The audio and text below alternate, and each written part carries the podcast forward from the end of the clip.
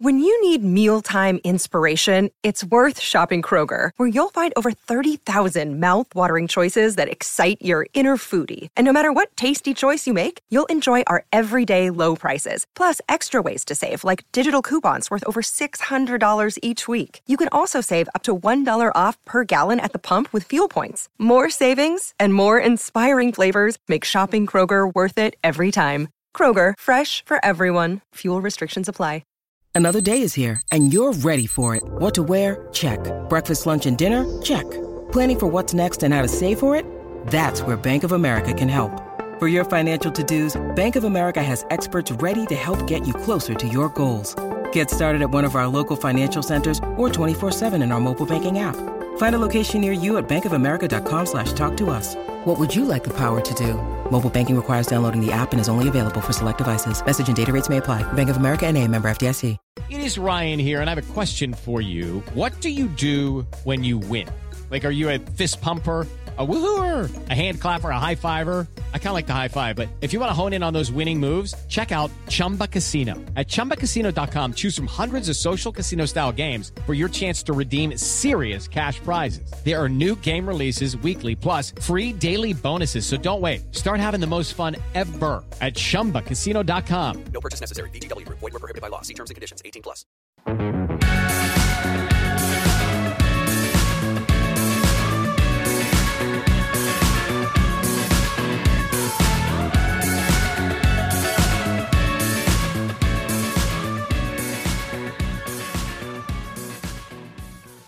Old Trafford has seen a great decline. Its reputation for noise has been lost, and a great stadium remains iconic, remains fantastic, but there is no doubt that the atmosphere has suffered vastly in the past three decades or so. Why that was, what can fix it, and who must do what is what we're discussing today. Speaking to the founder and editor of United's oldest fanzine, United We Stand, Andy Mitten, now a journalist working for ESPN, GQ, FourFourTwo, The Sunday Times, and many, many others. As well as him, we're joined by Chris from the Twitter account MUFC Songs and Chants, a United fan going home and away and in Europe, as well as Ian Stirling, Vice Chair of the Manchester United Supporters Trust and representative of the fans at Club Run Fans Forums. We consider safe standing and expansion as two solutions, as well as many other much smaller things. You'll hear opinions on who's responsible for the atmosphere being so rubbish now, but to begin with, some background.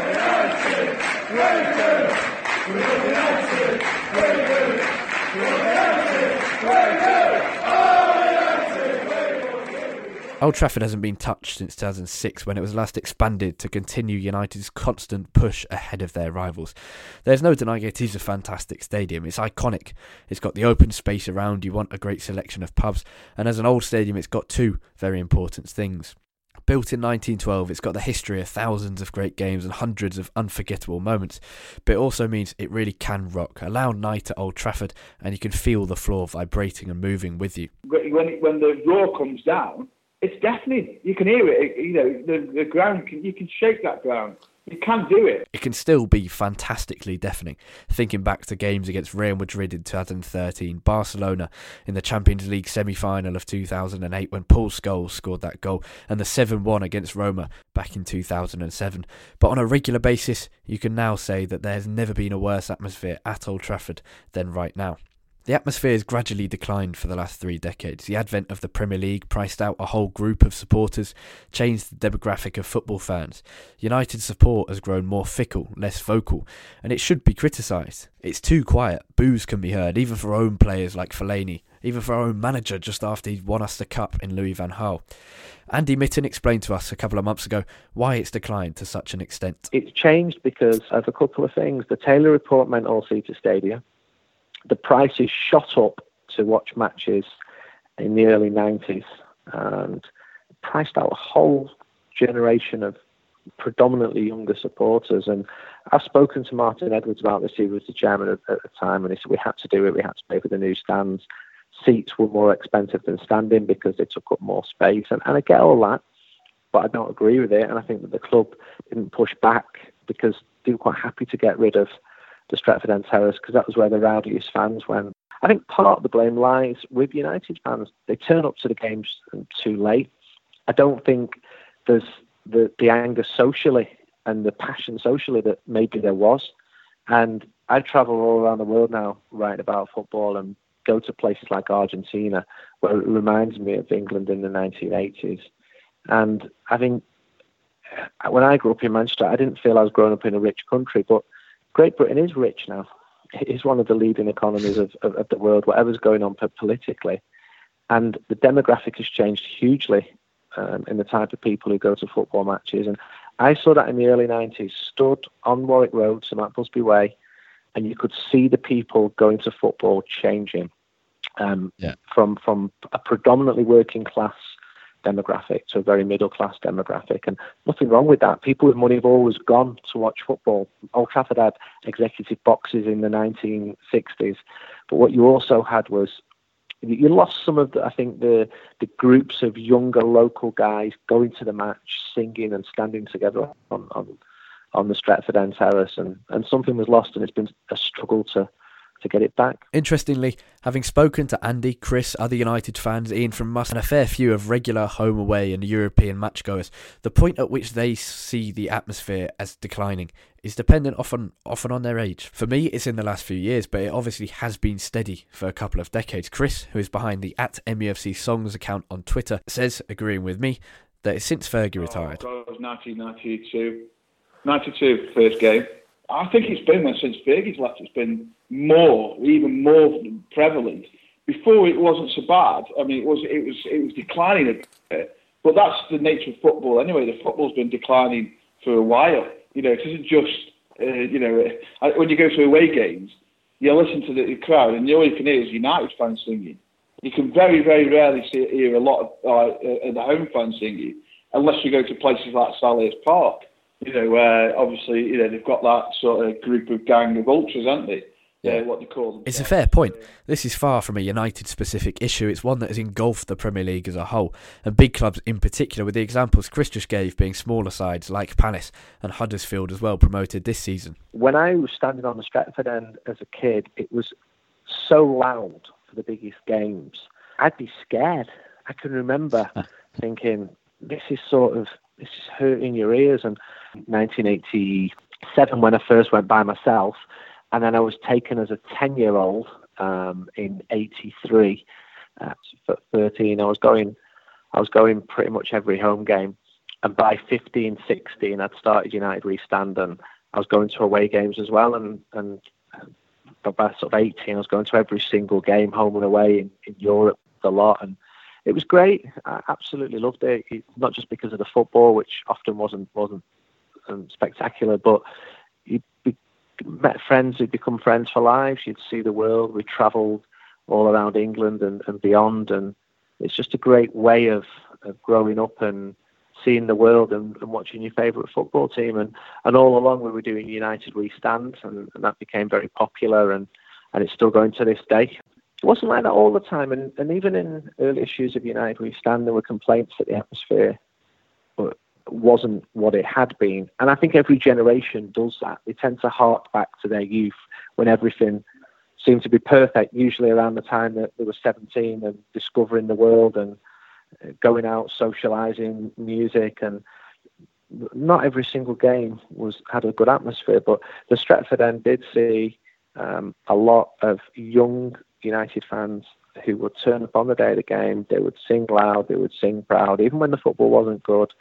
And the atmosphere could be great. And it declined a lot throughout the 90s. There were a couple of um, notable games where it was really good. And in the noughties, I think Barcelona at home in 2008 was, was, was absolutely brilliant. Gosh, my first game was in 1973. It cost me five pence to get in, and it was a reserve game, and it's for one of George Best's comeback games. Right. So my mate, who was a bit older than me, had lived on our street, I only lived over the road, you know, so yeah. took me by the hand and bang in there, and that's it. I was up to ever since. Totally different kind of place then. First of all, you got to pay on the game. Kids could get in. Yeah. Groups of mates could stand together. Yeah. yeah. You, you generate some kind of community there. that's what's missing there at the moment. Um, it generates some kind of community. So it was a bad game. It was a bad game, but it was always, there was always some atmosphere. There was always, you know, it was always lively, uh, and and that's what changed. It, it is really then with the introduction of all-seater stadia, Premier League being being a more attractive to uh, sports tourism. People who maybe want to come across for you know one or two games a season, um, that kind of thing, which diluted that hardcore of support. And I think, and then gradually, you know, what's happened over the years is that it, it's gone that those numbers of people have gone away and they've been replaced by by uh, people who make what we call tourists, you know, JCLs, whatever you want to call them. Uh, and that coupled with football, football being a very expensive game, Yeah. in terms of a dad wanting to take his kids with him or mum wanting to take his kids kids with whatever it's not you couldn't go as a family you couldn't get a block of seats together for a start who were going to be available you know so the, the- your introduction to that experience when I went it, it was wonder it's amazing this crowd of people the pitch your heroes feet away from you you come out you sing your songs for them you get behind them all the way you felt part of it Yeah. when it's very difficult for kids going now to actually feel part of it. Okay, they might see them on TV, you know, they interact with them on Twitter, Facebook, or whatever. It's a different thing. Yeah. So, where it declined, I would probably say, yeah, early nineties. But different people went at different times, see different things, and have different perspectives. A former chief executive at United who was very influential for a number of years as the atmosphere grew worse spoke off the record, and he seemed to suggest it's partly just based on the quality of football and on poor games. We were speaking after United had just beaten Liverpool, and the atmosphere had been fantastic, the game had been fantastic. Jack, has he has he got a point? ultimately, I must say, I think what the biggest thing for atmosphere that can be done is is the team playing well. I think it can't be we can't overlook the fact that our decline since the Fergie era has coincided with the biggest drop off in the atmosphere, in my opinion. And I think until we get that back, that that I, I think a lot of the atmosphere in those old Champions League games you were mentioning, it was a belief that we could actually do something special here tonight. And we, we, I just don't think the fans have that at the moment. But the Sevilla game, a Champions League knockout game under the lights at Old Trafford, that was a huge game against relatively big opposition. The atmosphere after about 15 minutes was woeful. Whose argument does that play into? The idea that the quality of play is responsible for the atmosphere or that it's not relevant? Chris, who goes home and away, is right in pointing out that the quality of games is never relevant to the away support. I mean, the Burnley game was absolutely fantastic. The best atmosphere we've seen in, in, in ages. Yeah, but the team's playing shit. Now, I've heard that excuse given before. Uh, oh, the reason why it's crap at Old Trafford is because Jose Mourinho set us up and we don't play very well, so the team don't get behind us. If you went to Burnley, I think we had one shot on goal with Anthony Martial. We scored, Yeah. Didn't we? But there is clearly a link. As much as fans would sometimes want to think otherwise, it's the players that get the crowd going and not the other way around. It can be the other way around, definitely, but it's not always. I think I think the problem is I think football is becoming sterile anyway. Um, I mean, there was an instance the other day where somebody sent us a message on MUFC Chants that they'd been um, ejected from the stadium by the stewards for swearing as they were like shouting up. You know, it's like you know, yeah, he was like saying "fucking come on" like this, something like on that sort of way. The steward said sit down, and, and he didn't sit down, so he threw him out. Now he's been barred for like three games Yeah. because he was standing up, getting behind, trying to get behind his team. Do you know what I mean? So Yeah, the yeah. stewards aren't letting the fans stand and sort of get going. It's very difficult to sit down and get excited, isn't it? Do you know what I mean? Or, or to get going. Chris does say that football has become sterile, and it's something that Andy Mitten also suggested. British people going to the football has changed. It's more middle class. And this is the thing. A lot of people blame tourists who come to United and snap away with their cameras. Fine, they are part of the issue. But the reality is that there are 55,000 season ticket holders at United and only a few thousand tourists every game.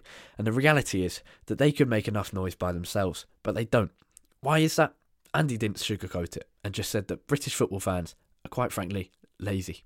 there are initiatives. Um, there are still a lot of people who'd love to raise and improve the atmosphere at Old Trafford, but it's difficult. And I just think that a lot, a lot of British people, not just Manchester United fans, they're just not that bothered. They're just not. They, they might say they, they they're going to be, they want it to be better, but they turn up five minutes before the game starts, have a bit of a moan. They're just not putting the same effort in that some of the groups I see on the continent are. And I go to them and I speak to some of those groups on the continent and beyond. Now, before we begin to criticise a club or certain sets of fans, let's hear a few sides of the story. Ian Stirling, who I spoke to at the Manchester United Supporters Trust house on Sir Matt Busby Way before the Liverpool game, while he was having a quick pre-match drink, says the club are supportive of Must's efforts. club supportive. Yes, they are because they realise you can't go on like this. It's disjointed in terms of configuration in the ground. You've got your most vocal support. No, no, no most fervent support. You know, those people who really want to enjoy the match day experience, who want to make some noise, who want to get behind the team, who want to create atmosphere, and they're spread all around the ground. Yeah. You know, in pockets, little bits here and there in stands. So it's difficult to really generate that kind of atmosphere. That we know that we can. If you look at our away following, Yeah. what happens? You get a load of lads who really, oh, sorry, not just lads, don't want to be sexist. No, loads of people who just really want to be there and want to be there for the right reasons, and they generate the atmosphere, and that's that's what it's about. So this is what we want to duplicate. Uh, this is what we want to duplicate in the ground. This is the. This is going to be part of it with L. That's what's going to happen, and then hopefully at some point in the future, sooner rather than later, we're going to get the same thing on a permanent basis inside the ground. Even if there is goodwill within the club towards the issue, and it seems there is, it doesn't always manifest itself in the best ways. And Andy Mitten, who has very good sources inside the club, says ultimately the people running the club do not and will never understand football fan culture, which plays a huge part in sorting the issue. He also talks about opposition within our own supporters. I think you need people on board at the club who can try and understand fan culture, and not all of the people do at the club. You get people who, if they really admitted it to themselves, their first love is rugby, and they say, yeah, "I'm a big football fan. I love Manchester United," but as young men, they weren't going to football matches. They just don't understand the tiny nuances which are really important in football culture, and that doesn't help either. So you need people, and there have been people at the club who who have understood. And I do think if you said to any of the powerful people at Old Trafford, would you like the noise to be louder at Old Trafford and for there to be more atmosphere? I think everybody would say yes, of course, but it's it's how you get that, and it's tricky because the stadium is is full to capacity for almost every single game. On to one of the biggest issues then. The FA Cup quarter final against Brighton sees United fans occupy L Stand, which is what Ian mentioned very briefly a couple of moments ago.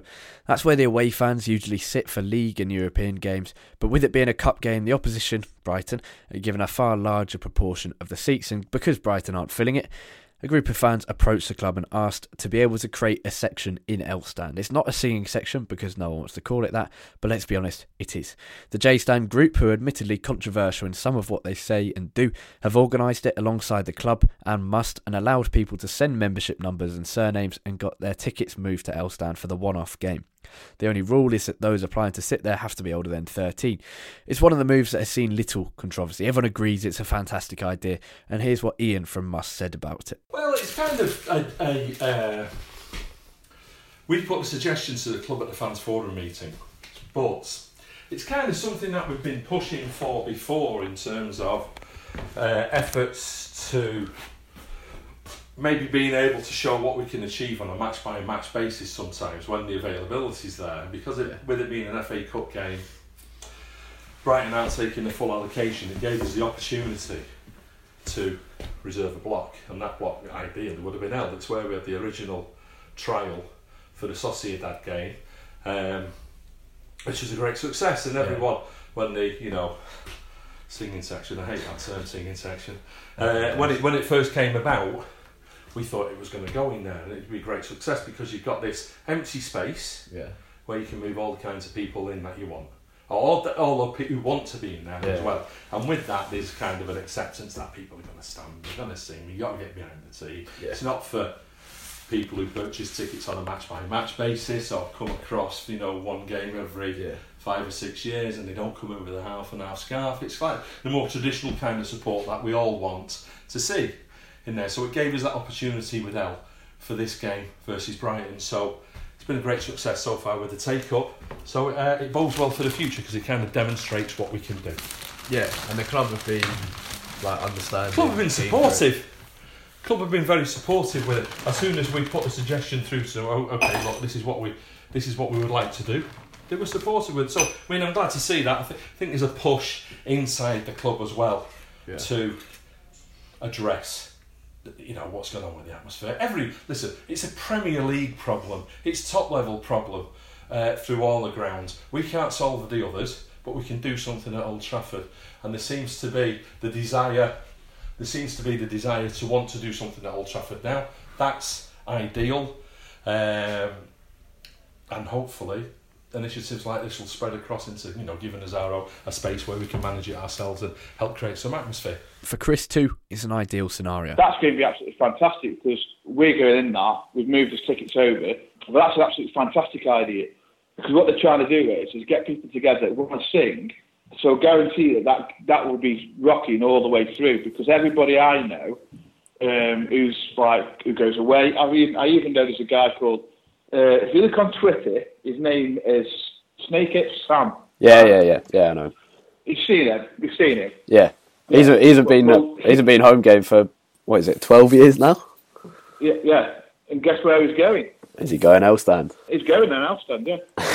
because he's been. It, it's like he's been infused to come back by everybody, like encouraged because of what's going on in this. It's your very own away end, isn't it? Inside inside Old Trafford.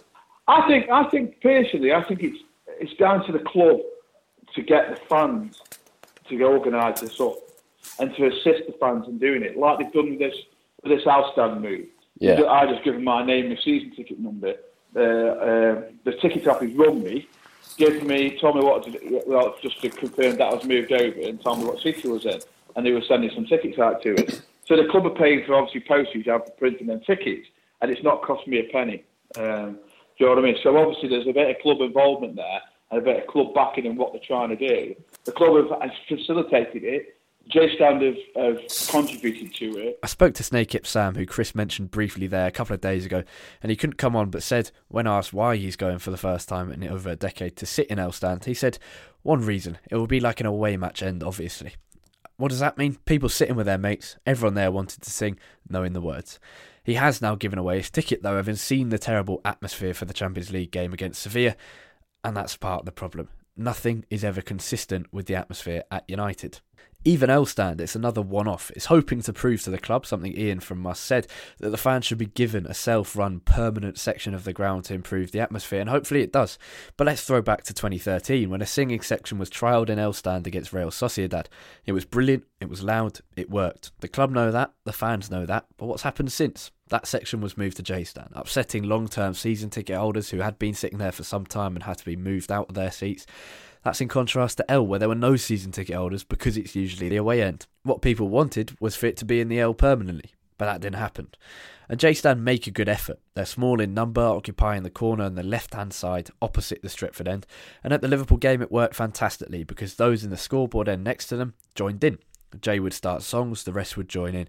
But the issue for normal games is that J starts songs, carry them on, but aren't joined in by a sat down scoreboard end who don't make the effort, and the noise in J simply doesn't carry to the Stretford end, and vice versa. Let's hear some thoughts on the J standards, who are controversial, yes, despite all their best efforts. First, from Andy Mitten. Uh, I sat in J Stand for the Chelsea game a few months ago, and I was struck by the number of tourists in there. So that's United fans selling them tickets, and B by how late people were arriving in there, and C by how many people were not actually bothered about singing in there. There were plenty of people in there trying to get the atmosphere going, but it was pockets of people, and at times it all joined up and it went really well, and other times it, it, it didn't. Um, I like the flags that they're doing. I think they're really good. They're imaginative. They're original. They look great, but you'll still get knocked by people online who hate just about everything in the world. So I remember the singing section, which was trialled against Real Sociedad in the autumn of 2013. Really good. It worked so well. And then it was moved to J Stand, and that didn't work as well. And long-standing season ticket holders were moved out of their seats, and that wasn't a good idea. And I was speaking to the club at the time as well, and the clear suggestion that it wasn't going to be a good idea and it would cause disruption. And I think the club definitely had people who were well intentioned in wanting to improve the atmosphere, but there's also a nervousness when dealing with fans as well, because in the 80s and 90s, um, the, the, a good atmosphere, often in the eyes of officialdom, was these people are rowdy drunks, and there was a suspicion. And I think the club has to build up a trust with the fans now. But Now, seating section is a bad term. Everyone agrees on that, really. But that's what it is. So, accepting that, has it been a good idea? I mean, it upset many people, and it hasn't worked out as well as people hoped, but that's because it was done quite poorly. The intentions from the club were there, but the execution wasn't good. Something Andy spoke about earlier. Here's what Chris, who sits basically opposite the J stand at Old Trafford, said about the area and the people involved. J stand have sort of issued like um, instructions what you can and can't do. I accept that they they might not like the idea of putting this out on social media, uh, of, of recording like you know the the chances of like the, the, the fans enjoying themselves. But you surely think I would myself. I mean, even though I do run this page and I'm a little bit biased, you would think that they would want people to see what it's like in that area and get that out to people say, look, if you give us an area and say this is a dedicated sort of vocal fan support area, you can transfer in. You just got to ask the club to transfer in. You know what I mean? And you Yeah. know, the more you go in, the more chance you've got to come in there. And if you get people to stay together and, and stick in that one area, then they'll get it going. So surely they want that exposure so the club can see that it does work. Um, Yeah. But they don't want to. I, I'm pretty sure they don't want to. The biggest reason for L stand now and J stand before and currently is that it puts people who want to sing together together. That is the only thing that needs to be done according to Chris. And it's something that Andy said previously about the next generation of fans not being able to sit together, make mates, and then begin to go to games together, home, away, in Europe. Sets of fans can't come in together. They can't come in from the pub where they've been singing and keep singing from the pub. They're split up. But really, all you need to do, in my in my opinion, is try and get people together who want to, uh, you know, who want to sing and improve the atmosphere. I mean, if you go to the Tollgate uh, before the game, or like be Sam Platt, Yeah. it's absolutely crazy. It's madness, absolute craziness, and it's such a good laugh. Um, and it doesn't matter what age you are, what colour you are, if you're uh, if you're foreign, English, you just get in there in this tent. Someone's uh, let smoke graze off. They're having a good laugh, having a drink. They have a walk to the game. They get in the get, get in the match. And they just go flat. It's Yeah, because if, if if you lifted that atmosphere from, well, not Platts anymore, but from Tollgate, from Bishop's Blaize, So, if you lifted those people into one section, it'd be buzzing. Yeah, that'd be brilliant, and that's simple. And I think that's the easiest way to do it. I, there's there's a lot of people who are involved in that um, in Tollgate, and I could I've got five main people I know that, that are involved in all of it. Who do the organisation, to promotion, to the singing. Um, you know, there's one guy who goes in there. He goes out. He goes home and away. He's like me. He goes all every game, sees them all the time. He's always in having a sing. And then it says he goes into Old Trafford and it's just dead. It's, Yeah. it's just it, and it is. It, it's awful. I mean, It is really the, the simplest concept in a big debate. Put fans who want to sing together, together. Allow that to happen. It's a small move that United need to make. I do think some sort of some sort of section, maybe whether that's a singing section, a standing section, whatever it might be, of trying to group together the fans who are who are the best at making the atmosphere uh, what we know it can be, would be a positive step. But that means respecting people who do want to sit, because not everyone wants to sing as much as I want them to. Some people are older, that's fine. Some people just cannot stand or sing all game. So give them an area. Give them somewhere to sit, in the same way those who want to stand should be allowed to stand. Ian told us that the club are in a difficult situation, and there's no doubt about that. They don't want to upset people who can't see the game because people are standing in front of them. But that's why the stadium layout has got to be changed to make sure similar minded fans are together, whether that's the fans who want to sing together and stand together, or that's the fans who want to sit together and enjoy the game, enjoy the entertainment of football without singing and standing all game. Look at Crystal Palace and go back to the 2015 FA Cup final. The atmosphere was rubbish from the United fans, rubbish in a cup final. So it's not just Old Trafford. And Palace fans, to be honest, they annoy me. I don't like the drum and couldn't work at United. Our songs are different. They're wittier, funnier, and not to be done with a drum. They're not like on the continent. But what Palace did do is keep their vocal fans together, the ultras, if you like, in a section in the middle of the first tier behind the goal, and it worked at Wembley. They led, others followed around them. You have got to respect those who want to sit down, though. know, you've got to respect that some people don't want to sing, and don't want to stand up and clap and whatever. They they may may not want to do. That doesn't mean just because we want to, you can't just uh, you know um, say that they can't do it or they're contributing to the problem. You know, there's there's just the season tickets that uh, all next to me. He's an older guy. He's been there for years. He must be sixty odd. At least he's been there since he was 18 years old. He said. Uh, I, he never sings once. He doesn't clap. He watches the game and he gets up and goes home. So you're going to respect that. Now, it's it's the one solution we keep talking about: putting the people together. Does it matter whether they're in seats or in safe standing sections? Yes, it does. But is it a matter of urgency? Can the atmosphere be fixed before safe standing comes in? Ian from Must doesn't think it has to be done in order to fix the atmosphere, as much as the Manchester United Supporters Trust have focused on pushing the club to get it done. Well, I think it can be done before safe standing is introduced. Look, we, we give up, we've all pushed, we've worked very hard as a supporters trust for you know a great number of years, as long as I can remember, about the introduction of safes, you know, having safe standing so rail seats being introduced to allow people to safe, stand safely. But that is out of the club's control. But Yeah. what they can do is have a relaxed attitude to groups of people who want to be in one area together, who are standing, who are not causing any obstruction and not causing any kind of issue. You know, so they can have a relaxed attitude with that. So there's things that they can do to assist with that. We've got that in J at the moment. We've got a good section in J where they allow standing all the way through. Problem is, you know, where you've got these mix of supporters, some supporters who come in, I want to sit, you know, I want to sit down, come on, entertain me, and uh, they're going to complain when people stood in front of them. So it puts the club in a bad position, a difficult position. Safe standing should be called rail seating, technically. The introduction of safe standing is fraught with legal issues, but ultimately it will increase safety. Rail seats are put in place of plastic seats. Standing in those plastic seats, I think, is dangerous. Celebrating goals in those, their bodies going flying, flying over over plastic seats. I remember having that myself after Zlatan Ibrahimovic's winner against Southampton in the in the League Cup final at Wembley. And what safe standing means is metal rails with seats attached that can be folded up and locked away. When they need to be put down, they can be, and that will probably be the situation in European games. Everyone has their own seat or standing space, and it's not a matter of cramming everyone in.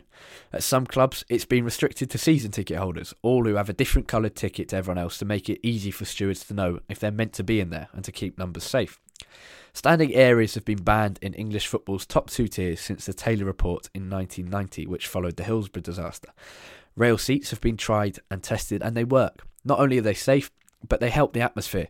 In Germany's Bundesliga, there are eight clubs with safe standing sections. There are more than four in Austria, a few in Switzerland, Hungary, Belgium, Norway, the Netherlands, Sweden, Russia, and Celtic, closer to home, in Scotland.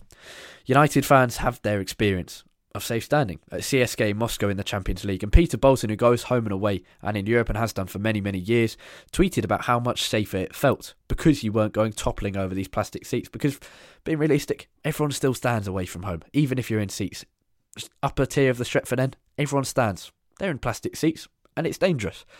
Celtic have successfully implemented a small safe standing section, and United officials have reportedly visited it to check it out.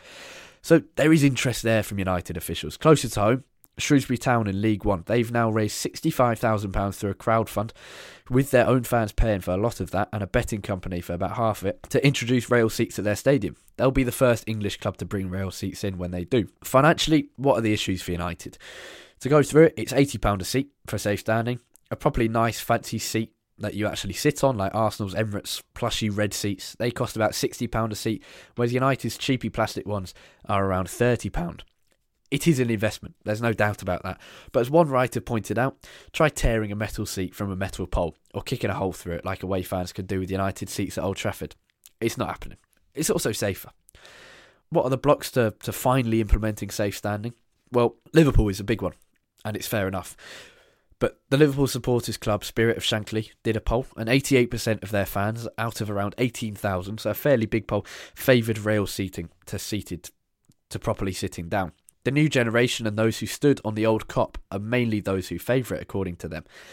Now, some suggest it needs a change in government law, and others claim it needs only a shift in government policy. And being honest, the real details we can't say.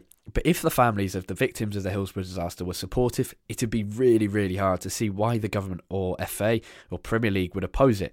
And United can lead it. Safe standing, the club's position has, has shifted from one of being against it to a neutral one to one now of being in favour of it without pushing for it.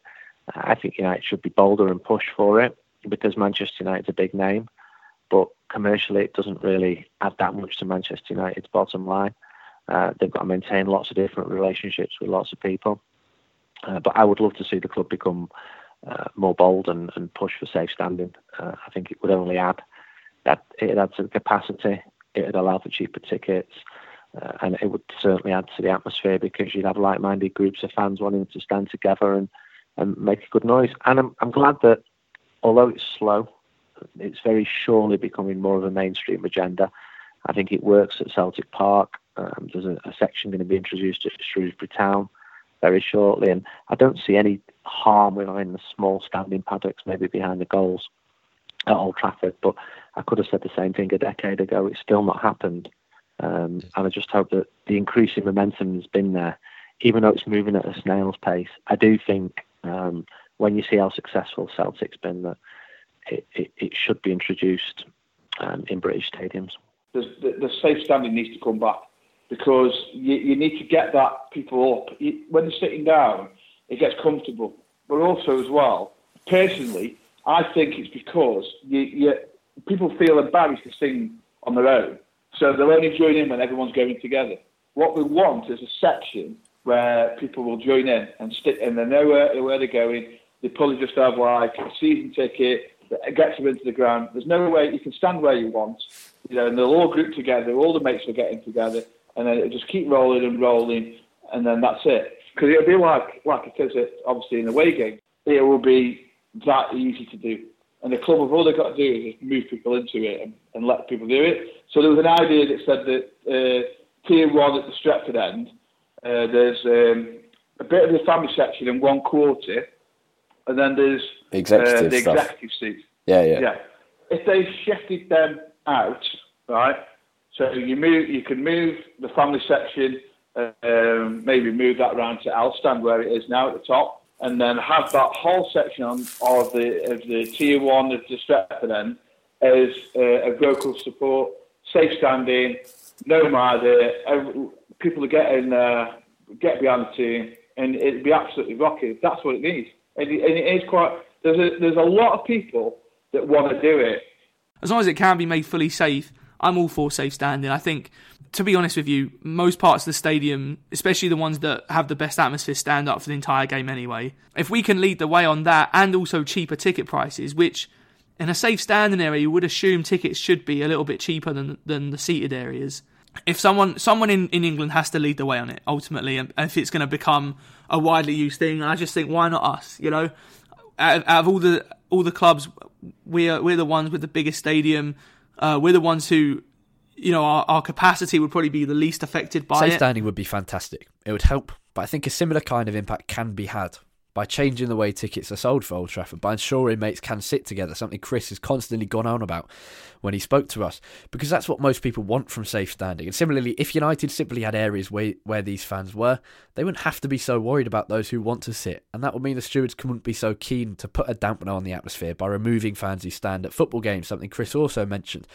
It's one very simple move that could be of great help. But safe standing is an exciting prospect, even if the atmosphere can be fixed without it. But even if it is going to happen, it will be some years. United should lead the way. They've got the money to do it, certainly. They've got the status and the reputation.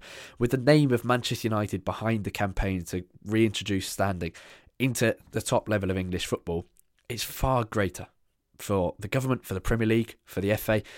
United's name carries a lot of weight but they will need the help of others, and that means other things must be done. We've suggested a few already, but the price of football at Old Trafford is a big issue too. United really need to look at the pricing structure uh, for youth as well. Bringing uh, Stuart Knox Forest did the other week. Have you seen that this time? Yeah, yeah, yeah. They've it's ten. What is it? Fifty quid for twelve to seventeen year olds. Mm. Two pound a game. yeah, now that's cheap. I mean, I think ten pounds cheap for mine, for my lad. Yeah, yeah. You know what I mean? Yeah. I still think that's cheap. But I think what they could do is they could encourage him to to increase the concessions and have an 18 to 25 ticket. Yeah, exactly. Yeah. Price or something. Saying, to, given that the encourage, well, you can have the 18 to 25 ticket and give them an area they can go and they can either go into L stand, you know, or J stand, whatever, or they can go into a, like a into the North stand or something or yeah. give them something they can do. So they've got an option. We both mentioned Forest there, but if you haven't seen, the chairman has set the following price structure for tickets. It's £10 for 4 to 11 year olds. That's 44p a game. It's 50 quid for 12 to 17 year olds. That's uh, still pretty ridiculous. £2.17 per game.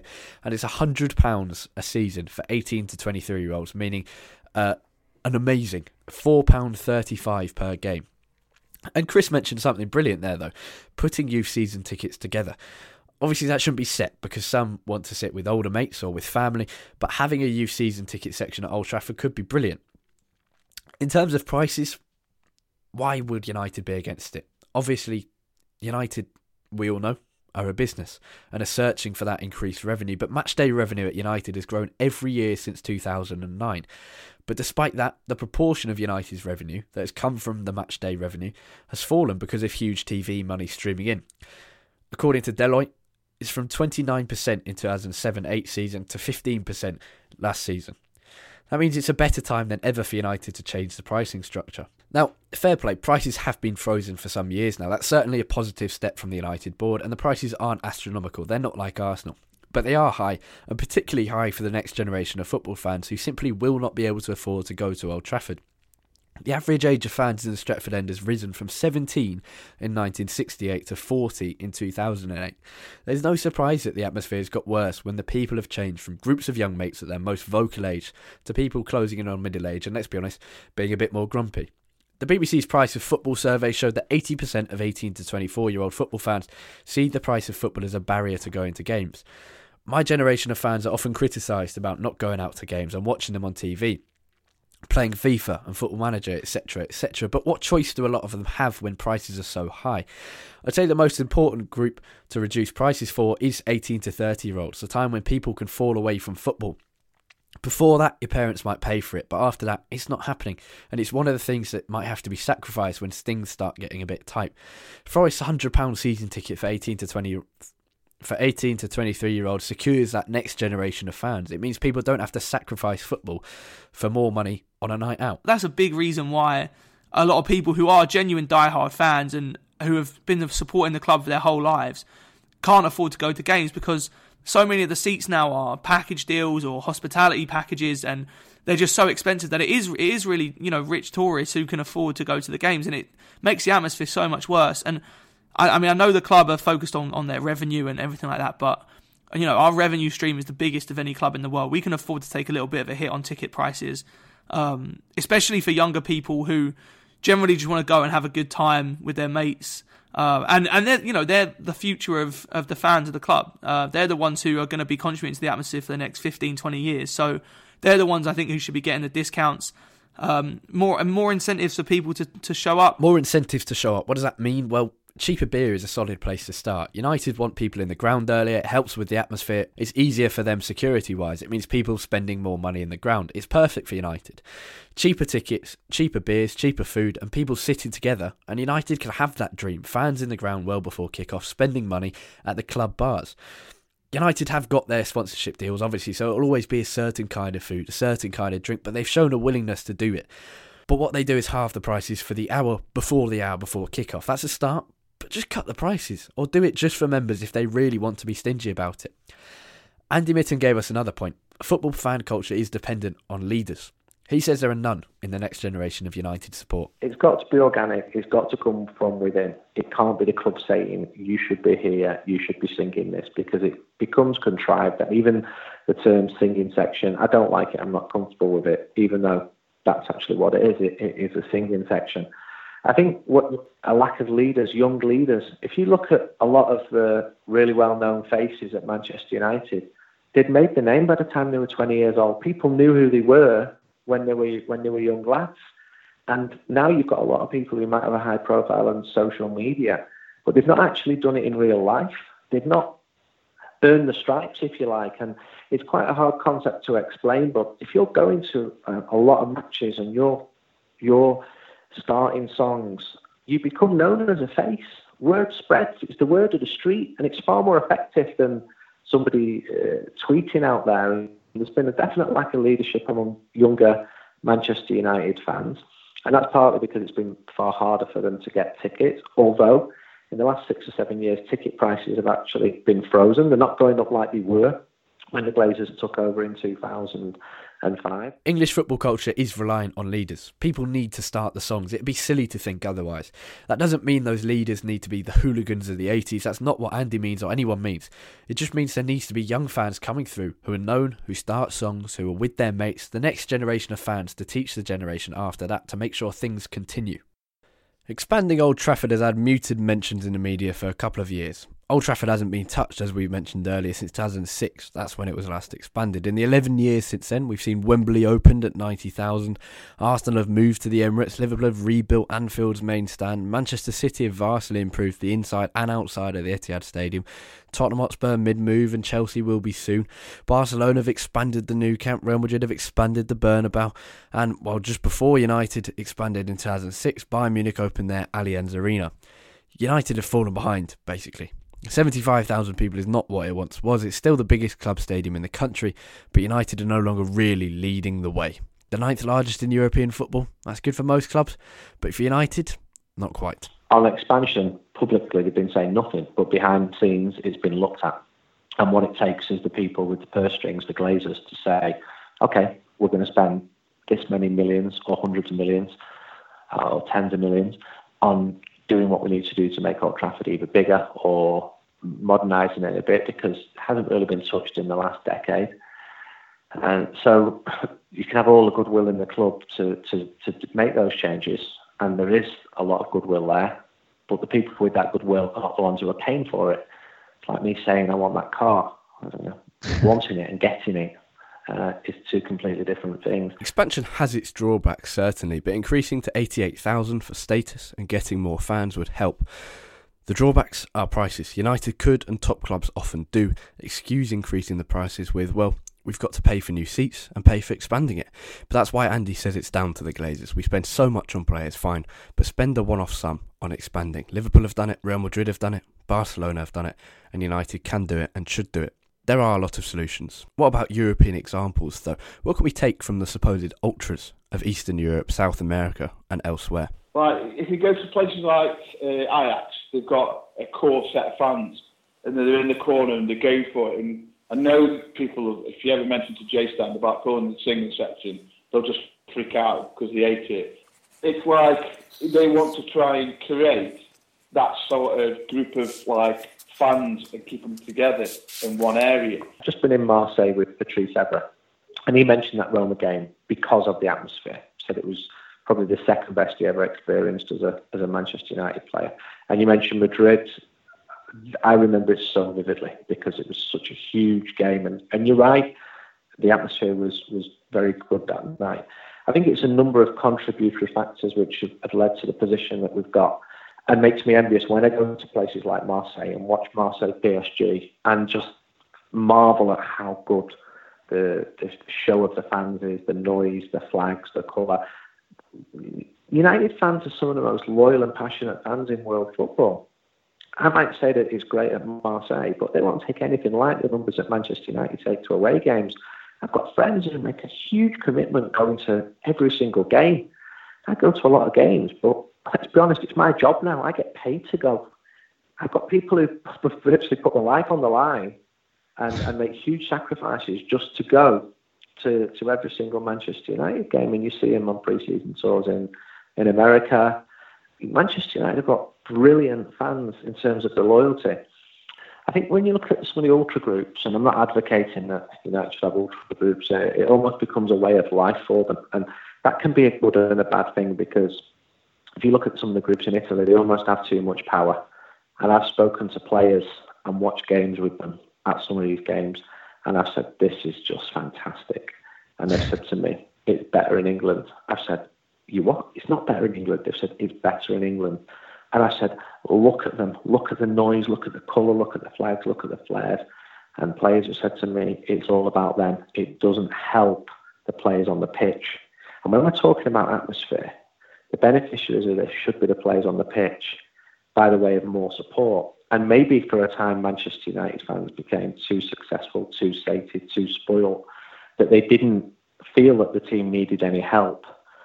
And you get a lot of players who come from outside the UK and they say they love the primal screams that you get at English grounds and the fact that English grounds are always full because not always full in Spain or in Italy.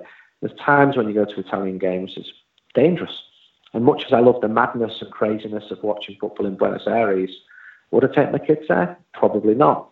So I, do think that, that, that, that, there's a lot right in, in the way that Premier League football is done. I just think we need to take the brakes off a little bit and try and improve the atmosphere a bit. and not be so scared when like-minded groups get together and try and improve the atmosphere, as has happened at United, as has happened at Newcastle, um, and other groups as well. They've had issues at Liverpool, but there's a lot of good people. Let them stand together, let them sit together and stand in a seated area, make some of the noise, and for it to act as a point which sparks the atmosphere and improves the, the experience for the whole stadium. There are so many reasons behind the atmosphere being bad. There are so many solutions to fix it, to make the football better for those going, for those watching, and for those playing. Everybody wants a better atmosphere, but people have got to be proactive about it and not take a back seat in the matter. That means the fans and the club.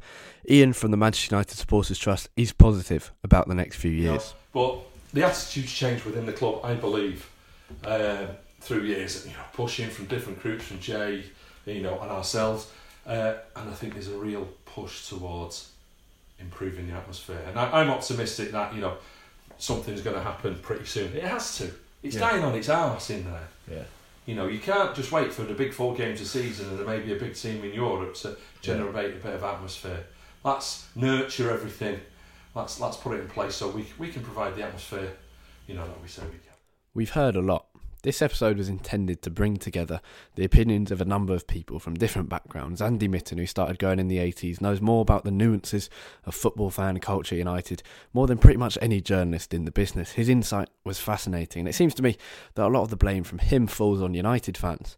But he supports the bringing of people together who want to sing, want to be vocal, and he's desperate for United to encourage the next generation of fans to fulfil that title, to make sure that they can afford to go to games and can make mates at the football and retain that culture. Chris, who started going to United games as the Premier League came into being as an 18 year old and has gone to more and more as he's got older, thinks only one thing put people together. Ian from Must gave us valuable insight into what's really going on inside the club, and he and Andy think there is an appetite for change within the United board and officials. Where Ian was positive about the future, Andy is more sceptical, having seen initiatives try and fail, but thinks something will happen at the club in the future. I think there are a few key things to understand. Any change has to be organic from within the fans, even if that's assisted by various things the club do, and that's what Andy pointed out. Fans have to allow things to be tried out, though. Skepticism isn't really needed when trying to fix this issue but the club have got to be more proactive. Jose Mourinho asked for the fans to make more noise, and that's fine. He's right. He's completely right. But not when the club who he is representing has stewards asking fans to sit down constantly, isn't addressing the problems. Because there are solutions to everything that is holding back Old Trafford, and United need to pay more attention to them and they need to care more. It's something weirdly that Man City captain Vincent Kompany has pointed out brilliantly. He said, The Premier League is unique, financially dominant, and global. I imagine that a general decline in stadium atmosphere can damage the value of that product. Linked to ticket pricing, seating location, and safe standing is almost inevitable. Long term gains against short term profits is the eternal dilemma. He's basically saying, Look, if you don't improve the atmosphere, people will stop coming. The TV money will go down. It's about ensuring that the product remains attractive. And that's the kind of language you've got to talk in when you're thinking about Manchester United a product, a brand, a business. He also said less empty seats leads to a better TV product, and that's more money, but also a better atmosphere, which in turn affects testosterone levels and territorial behaviour in players. It's a very scientific approach, and he said, therefore, increasing home advantage. There's financial value in every added league point, too. For United, they've got to do it. It helps them, it's better for the fans. It's better for the players. It's better for the viewers on TV. It's better for United as a brand. And so I'll leave you to make your own conclusions. This episode has been a couple of months in the making. I hope you've enjoyed it, maybe learnt a thing or two. It's been fascinating to make and to speak to various people, not just those who have featured on here.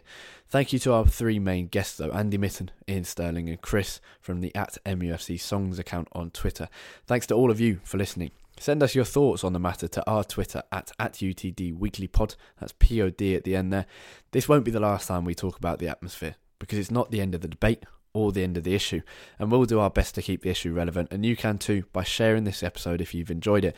And on that note, if you are enjoying the Manchester United Weekly Podcast, leave us a review on iTunes because it helps massively. As always, cheers for listening. Have a great week. Goodbye.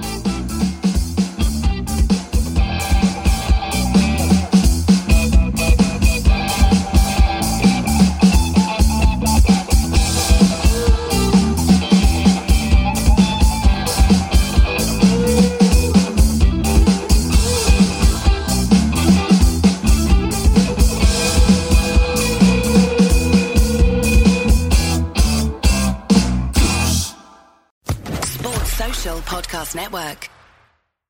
Lucky Land Casino asking people what's the weirdest place you've gotten lucky? Lucky? In line at the deli, I guess? Aha, in my dentist's office.